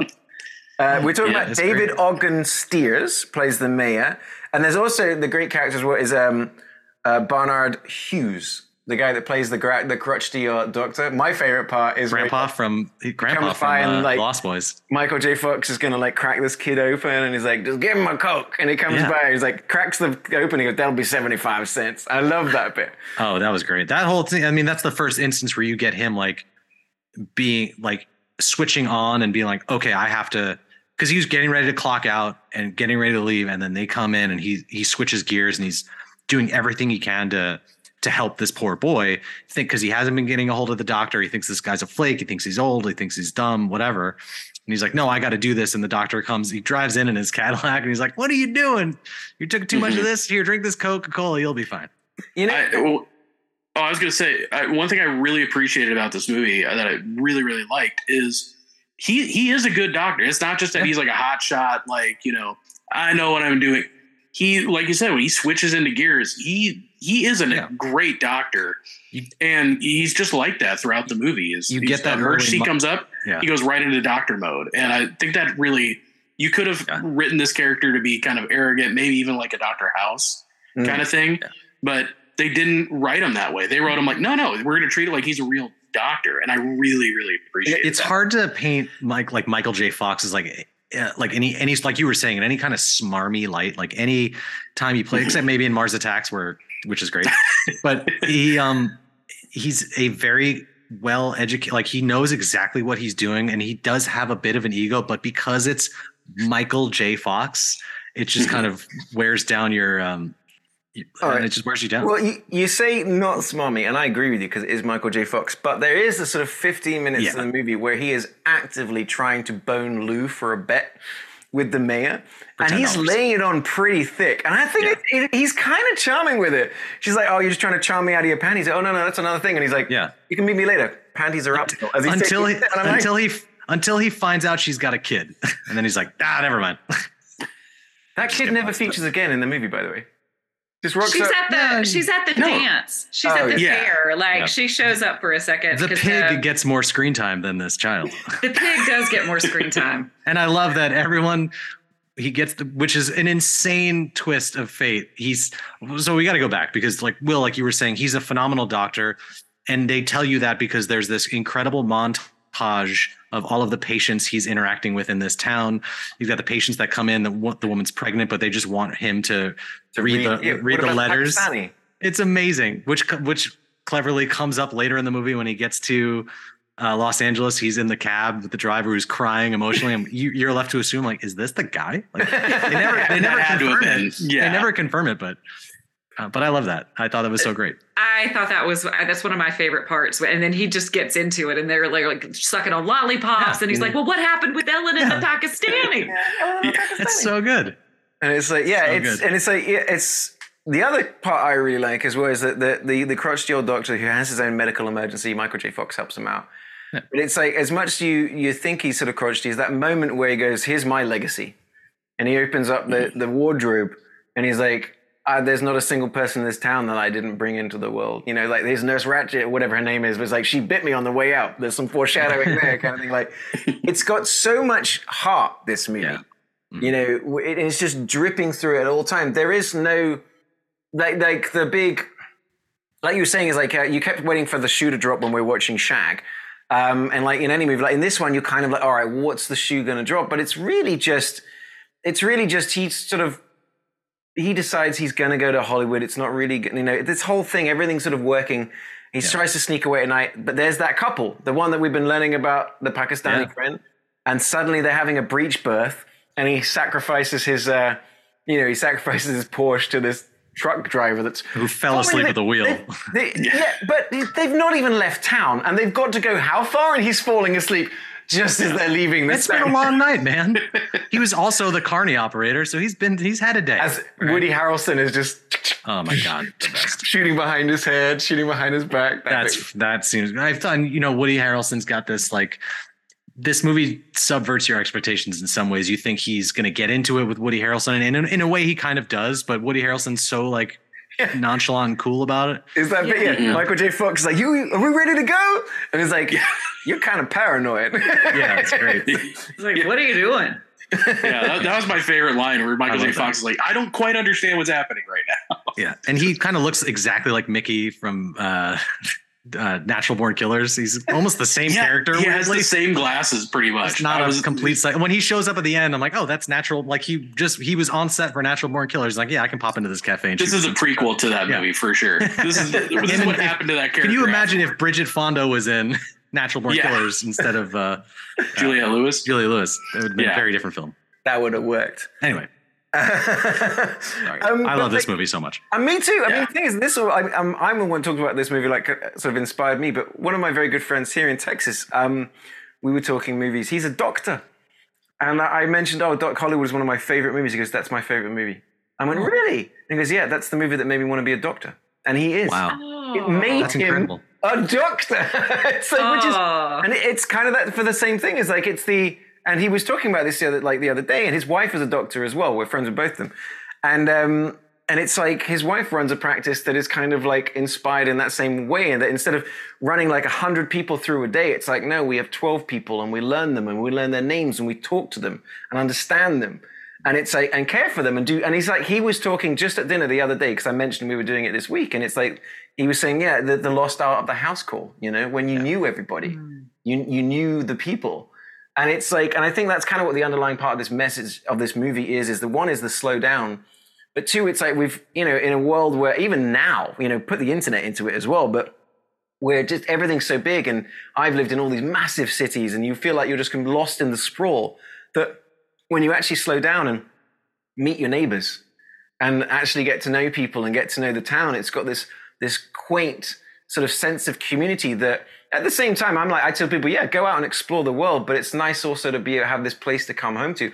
Because like I've bounced around the world my entire life, I don't really have a home. And so, like, you know, I've been a year now in Texas and I go to like the Friday night football games and it's like you go to the parades and, and this kind of thing of like this sense of community. And it's like, it's like, all right, yeah, there's a real charm to that. You know, and that's that's that's what this movie shows. It's like it's not looking down on anything, it's not looking up on anything, it's just presenting it as, hey, you know, what if you just got on with your people and your neighbors and that's that was your life. I'm like, well, that's not terrible. yeah, when you find out the ta- the after that night where his his car is trash, you find out the entire town chips in to buy him a plane ticket, and it's like Yeah. this movie is too. It's just it's saccharine. It's so sweet. Yeah. And it's And then he gets to LA and shot. it's fucking miserable. Yeah, I mean, you, you got that shot where they're all there gathered, sort of waving him off. Yeah. And it's like, there's the town. They do that exact same shot in cars when he's like, he's on the race and he tunes out and he pictures the entire town just looking at him like, we love you. And so this movie, you're right, saccharine is the word, but like, I, I'm like, give me more. You Not know? a bad, yeah, I didn't mean it in a bad way. Hit me It's up with some insulin and give me all the sugar, baby. It doesn't. It does, like I like I often say, it did nothing new, but it did everything really well. You know, it just mm. felt like a warm blanket. Bethels, you've seen this movie before, right?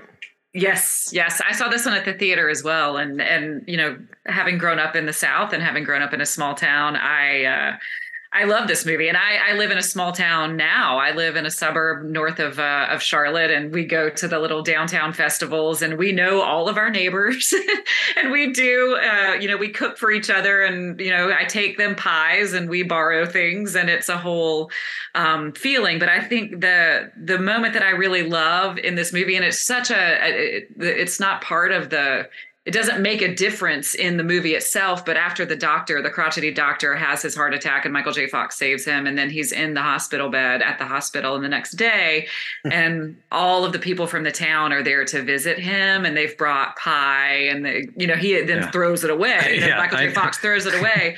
But I, I think about those kinds of, of things. You know, you read articles about people who um, work with, at the end of life with people, and having um, done that with my mom, you think about what really matters in those moments. And I know it wasn't the end of his life, but it was it was a, a shock, and it could have been. And you know, everybody gathers, and at the end of the day, that is really it. That's all that matters, and that's what I think. uh, You know, Ollie was saying when you really do slow down, because I've lived in Los Angeles, and I lived in Phoenix, and I lived in Fort Lauderdale, and these big kind of sprawling cities and when you really do slow down and take a deep breath and and focus on the the love between people Mhm. that is the only thing that really matters. And we don't do that anymore. And people don't in in general take the time to do that. And so that's what makes this such a lovable lovely um, feeling movie because that's Yeah. possible. It's just we don't do it You reminded me just then, actually, because yeah, see that scene when like all the the grandmothers, the various sort of like the at the beginning They're probably Yeah. like the like the widows, I suppose, is the way you know. There's the three ladies that are just living together at the end of life, kind of thing. Um, they've all turned up with their baking. There's the one that goes, "I don't cook," um, but like it's the bit Yeah. right at the beginning when they're like Ben Stone, like you know, come come stay in this uh, this this place right here. And as he's dropping them off, there's the three ladies, and they're they're stitching their their blanket or whatever. And I love the bit that the mayor goes, "Oh, there's three of them. One of them's horny, but I'm not going to tell you which." Yeah. And they, so when the mayor leaves, and then there's two, and then there's the one at the front going, "Would you like a cocktail?" Yeah. I love so hard at that. Perfect. yeah, they were they were great. And I for what some reason when I saw this, I'm like, do they like did the four of them just like live in this house together? Do they live with Michael J. Fox in this house No, now? they- Is like that their life? they dropped by, but I guarantee they all, all those ladies live in a house. That's They're the something my- my welcome missus- I wagon. always Yeah. I joke about because my missus always talks about this. So she talks about in the future how she's going to live in this sort of like um, house with her best friends. Like all the ladies are going to live together, and my, and it's always like I never feature in any of these stories. And my, my daughter goes, "Yeah, it's kind of sad." like, mom's always sticking around talking about this future that you're not in. I go, baby, I'm, I must be dead or something. I'm like, Well, statistics say that we will outlive you guys Right. as women. So, because I have the same plan with my um, best friends, we're going to buy a plot of land and build th- like three or four tiny Yes. houses Yes. around a pool. And if I don't show up on the front porch by 10 a.m., come check on me and make sure the cat hasn't eaten my face. You know, like it's a pretty solid plan. yeah, we have the same thing. We call it Friendship Row. That's where we're all going to end up living. And you know, that's like. But the thing, that's exactly it, Beth. Is that you realize, you know, same thing happened to me. I spent 16 years running in one direction in television, and then like when it came to an end, came to a stop.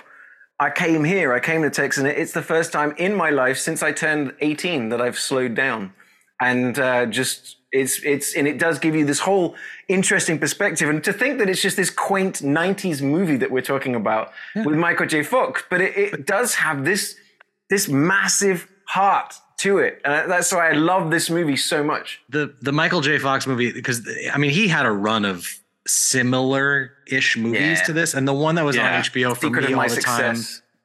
Yeah, it was that one, and then the one where he's he wants to be the hotel owner. Is it uh, for the love or money or something like that? I Yeah. think it was for love or money. Yeah. which I Money. absolutely fucking love that movie.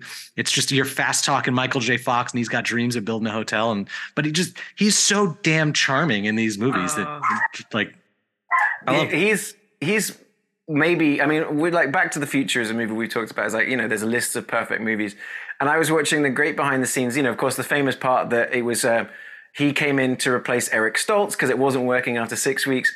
And every time, like, so I, when I watch movies, the reason I love movies so much is they make me laugh in the same places, they make me cry in the same places, they make me so happy that I'm smiling so much that there's tears running down my eyes. Last night we were watching The Martian. That's another movie I consider a perfect movie. But um, wait, I, I've lost track. We were talking about Michael. Wait, I've lost track. of Michael J. Fox saying. being charming. Michael J. Fox being charming. I had a point. Oh, I've lost my point. But I'm talking about that there are, you know, when you're watching these perfect movies, it, it's just, it, it, it just elevates it all. You know what I mean? It really does take you to this, this whole place and it makes you feel Are so you doing good. your Nicole Kidman AMC theaters monologue Yeah, right I do. I This do. is why we go to the movie. Yeah. This is, but this is why I do this movie podcast because it's things like this. Because Doc Hollywood it. is this is a movie that to me just it makes me happy. It makes Yeah. me feel When- happy. now, when you had Yeah. heard like when for me like bringing movies to the table, when you had heard that like Will Will or Will you hadn't seen this either, right? No, I hadn't. Yeah. seen So it. when when you find out that uh, Will and I have not seen this movie, and you're watching this again, like with that in mind, you're watching it weirdly through our eyes, even though we're not all together watching it. It's such a fun experiment, thinking like, oh, th- what It are they going to think about this? Like, part of me, a little bit, like I said, you know, you know, like Ryan, you've got like you, you've got. it would have destroyed you if I hated this movie. if you'd hated this movie, I'd have, I don't, I don't understand. And it was just this little thing of you just wrote, you know, I'm watching Doc Hollywood, and then 25 minutes later on the text thread, you go, I'm just so charmed by this movie. I was like, it's oh, amazing. and my barometer for the way you can tell if I like a movie, so I watch this movie for the podcast, immediately went to Amazon and bought it on Blu-ray. Yeah. Like just, nice. it just instantly, I was like, "Yep, I need to add this to my collection. It's just that good." Oh, I love you, Will. Yeah, that was just uh, that's that's how much I was like, I, I'm gonna watch this like a hundred more times. This is just great. all right. So, And this so- seems like a movie that was on all the time too. Like, yeah, I mean, I, just never Yeah. seen it. You know. Yeah. as a kid, all right, so so all right, let's from that point then, seeing as we've all agreed that that Doc Hollywood is a treasure, and if you're at home and you haven't listened to this, sorry, you haven't watched Yeah. this movie, you should watch it. It's lovely. Mhm. Um, Lovely. uh, so we've got to get into you know the, the reason we do the podcast is is why is the which one of these movies is is the most South Carolina, and it gets a little bit interesting because I mean one you've got Shag, which is completely shot Myrtle Beach and Florence and Georgetown. It's like it's full on South Carolina movie set in South Carolina, fully South Carolina, even with like Confederate flag South Carolina. It, it's all happening. You've got Swamp Thing, which is entirely shot in South Carolina. But the thing is, like, you never even think about No, it. Say, no. let's just pretend it's set It's just a well. swamp. Yeah. And then you've Yeah. got Doc Hollywood, which is shot in Florida. It's near, near Gainesville, I believe, is where it was shot. But very actively, you know, set in South Carolina when you're in the the the they're talking about it. greedy. they've got the you're in the courtroom, you know, it's and they've got the accent, all that kind of stuff going on. And it for me feels very like Beth was saying, it feels very authentic that if you've ever lived like that. So so where where do you guys want to kick off? Because Shag's got a lot of South Carolina. It's dripping. Yeah. It's it's frothy. I'd like to point out that you in our text chain wrote, this might be too South Carolina. it's like it is- oh wait, that, I, I think I Stone, might have South said that. Carolina. Did I that? Did you say that? I think Did I you might say have said that? that. I might have. I definitely thought it during this movie. Uh, this might be a little too South Carolina, but I mean, but you, I know we say that, but like, and yes, there are Confederate flags everywhere, but there are no, to be clear, there are no like racial overtones Not at all. in this movie at all. Right? No. Just, there's just Confederate flags, which at the time they weren't. We Just weren't meant you're in as South cognizant Carolina. of them. Yeah. Um, Well, there there is a there is a, wait, maybe I'm getting it confused. This has a black maid in it though, right? This Yes. did have this. The the only So- real black character in the entire movie was the maid working in a house. Um, that and then like, but Swamp Thing, pretty much the only black character in Swamp Thing was Jude, the young magical boy uh, who lives there. Uh, and uh, Doc Hollywood as well. Like I said, they, I love the um, like The the, nurse. the, the, the, and the mechanic. The nurse and the Fantastic. mechanic. And I the love the two- mechanics. the two of so them. Fun. I love those guys. Yeah. It's like And the they're fact that he like the fixed up bees. Yeah, the rapping. Oh yeah. my god. With the fact that, and, it, but the, and it's that shot where he's like, I can't sort of pay, and he, he turns around, but he's in the bee costume. So it's like, it's like this, sh- Yeah. like this shot. It's really well framed. I love this movie. It's a treasure.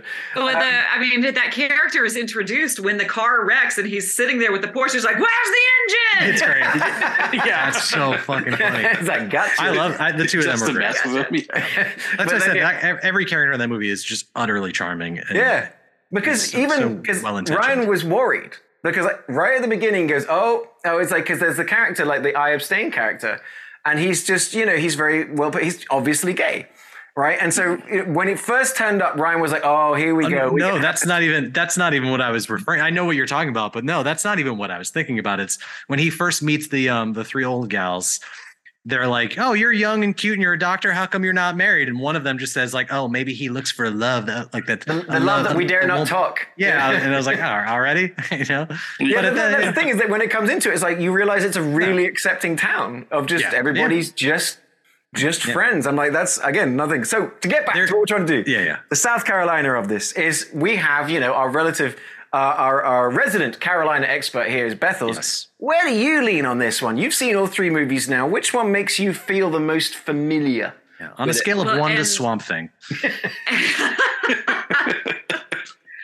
Well, and the crazy thing is, is I saw all of these movies um, as a young person. I grew up with all three of these movies. Um, however, you know, I hadn't seen Shag as an adult, so it was weird to go back and watch it as an adult.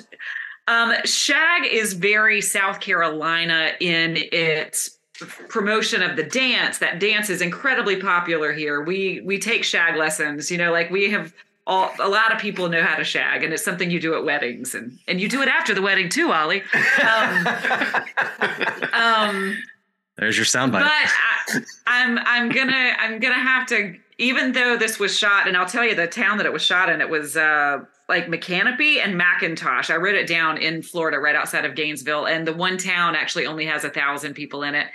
Um, Doc Hollywood feels the way my heart feels about growing up in a small town. Um, and I know that small town South is is imperfect, and and it's imperfect because it's made up of people, right? But um, it feels the way uh, my memory Hmm. which we you know we we have we we remember things probably far more flowery and beautiful than maybe they were but it feels like what it felt like in seventh grade to be at the town fair and to you know go to the little local barbecue joint and you knew the waitress's name and she brought you your order before you ordered it kind of thing. And I, I i loved that it transported me back to that feeling. So i have to i have to say doc hollywood even though i'm mad it was shot in florida. There are plenty of cute towns in south carolina. Yeah, I mean that's the thing because I mean literally, you know, to go back when we were talking about Shag, you have lived some of the scenes from that movie. oh yeah. You know, to the point like you're like saying, no, I've literally even done that, and I think that just leans into the sort of the charm of Doc Hollywood because. I mean, that's the thing, because I remember when I said I was going to do it, and you texted me, you know, it's shot in Florida. And I, in the back of my mind, I'm like, yeah, but I know it's going to win. Because this movie is going to charm the pants of everyone. I I was gonna say Until it Swamp Thing came into the picture. so good I I was watching. I'm like, I really I want Doc Hollywood to win because that is like you said, my my ideal vision for what I think that that feels like. We always go. Ba- I always go based off feeling in these movies. I don't care where they're shot, Yeah. but if it's shot in the state, that that does help. But I want this. I, I'm going to go with Doc Hollywood because that's what I feel is the most yeah South Yeah. Carolina. Like I want that. It's so ideal of what my vision of it would be. You know. Will, you're, so your Swamp Thing? Obviously, Swamp Thing. You know, it's just. Uh, I think we're all on the same page. You know, we're all in the same swamp on this one.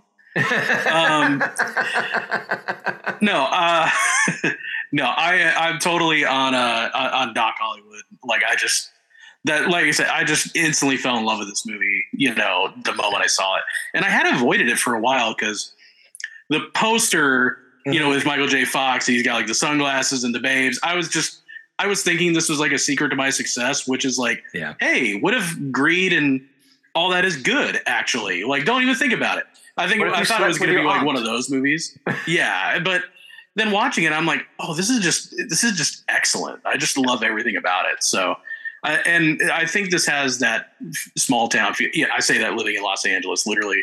Yeah. My, you know, where I live is literally that plastic surgeon's office with the gals behind the frosted glass, who like every Oh ten God. seconds. That- he's like pose. they make it seem like he's going to play golf like between every patient he sees. yeah, he's like frame Prince photos of Edward it's himself so in every. fucking crazy. practicing Yeah. his Sculpture. With twins. the fat sucking thing. Oh. He's God. You can see like to quote Gob Bluth, he's or he's like, I've made a huge mistake just seeing him in that office. Just like, what have I done? Um, Oh, Yeah. that's great. I'm so happy. I mean, the thing is, like I said, I, I do feel like I may have stacked the deck. I, I definitely knew I had an ace in the hole with this movie. And it's also like, you know, I've talked to the guys as well before when we were doing the Wyoming episode, is that when uh, the idea of this movie sort of, like this podcast popped into my head, is because, you know, I didn't move to America until I was, you know, 32. But I was raised on American movies. So for a lot of these movies, like when Ryan says, when we come to a sort of a state, I instinctually pick a movie that I, I pick the movie that taught me about that state in my head. You know, the movie that whenever I think about like this, I immediately think of that movie first because that's the way I grew up. I was obsessed with America. I was obsessed with them, like you know, Hollywood, and and this was the movie that when South Carolina. So I knew that when I came up with the idea, I was thinking, well, Close Encounters, Wyoming. Okay, that would work. South Carolina. All right, Doc Hollywood. All right, there's more than just California and New York. This idea would work. So this for me is a movie that I've loved since the moment I saw it. Um, so I'm so happy. So we're we're agreeing. This is a unanimous. All Yeah, right. you just you just you can't now. Just don't think you can't pick this one also for Washington when we do Washington. You can't, you can't double. There's no double dipping. It was Florent. Um, so okay, so the uh, yes, so the official movie for the United States of Movie Podcast to represent South Carolina until such time as we go to Swamp Thing Two or the sequel to Shag, Shagging More. Um, it's the movie that defines South Carolina as a state. Now, before we move on, at this point, we like to talk about the also rans. Beth, you had a long list. You talked about The Notebook already. Any other South Carolina movies? I mean, um, Ryan, before we started recording, what were you watching at two o'clock in the morning? Days of Thunder. Days of Thunder. we mentioned that for North Carolina. Like when I did when you when we search for movies that take place in like South Carolina, it still pulls up North Carolina movies. So I was like, oh shit, Talladega Nights. Like because I remember we talked about that for North Carolina. It's because they were both shot at Charlotte Motor Speedway um, here in which Ah. Charlotte Motor Speedway is actually in Concord, my hometown. Um, but it's called Charlotte Motor Speedway, and then it's also shot at Darlington, and Darlington's in South Carolina. So that's that's why the two. But the the one that I think is really random is James Cameron's The Abyss. I mean, it's so random that it was shot at like this abandoned nuclear plant, Yeah. um, if I'm not mistaken, in Columbia, South Carolina, and it was all done there, which is such a cool thing to me. But Hmm. That's um, awesome. um, Yeah. I mean, the Notebook. It, I, I- recommended that one just because it was shot in Charleston and, and right out right outside of Charleston, and um, the only scene that took place. It, it- they shot it in January, which is weird because it's supposed to be this like southern like summer love thing, but you can tell they're they're blowing cold breath as they're talking throughout the entire movie. Um, the only thing that wasn't shot in South Carolina it was because they had to do a reshoot is the beach scene, which is shot on a, a beach in California. And I always thought it was weird because there were rocks on the beach in that scene, and there are no rocks on any beach in in on the East Coast, really, or at least the Southeast. Um, You're so, such but a those were the. I love it. Guys, any other movies? those were two of the movies that are weird. I was saying we didn't if we didn't pick the Notebook, our listeners would fucking riot. So, so what did we do? So- we didn't pick the notebook. Yeah. we chose the riot. um, We I mean, went with I- I Swamp think- Thing. yeah, uh, I, I think uh, we we had talked about Glory, which um, Yeah. oh yeah. I'm perfectly Uh-huh. happy to do because I love that movie. Um, but uh, but also I think I I kind of want to say that for like when we go come back around again. I, I thought Yeah, That movie deserves a little bit was more. thrown around as well, wasn't it? Uh, Patriot. yeah. Patriot, which is a Patriot, big yep. you know, which depicts the British how they are. I'll say that you know, um, 100% accurate movie. We're Um, the best. Um, yeah, no, I think that's, that's what I like is that you know we a lot very often we finish our debate and we go, "Ooh, but where? What movies Yeah. can we bring to dethrone it?" So I'm like, "You're right." I mean, Glory. oh, Bethel's have got one. Well, and Prince of Tides, Barbara Oh Streisand. god, my mother's favorite movie.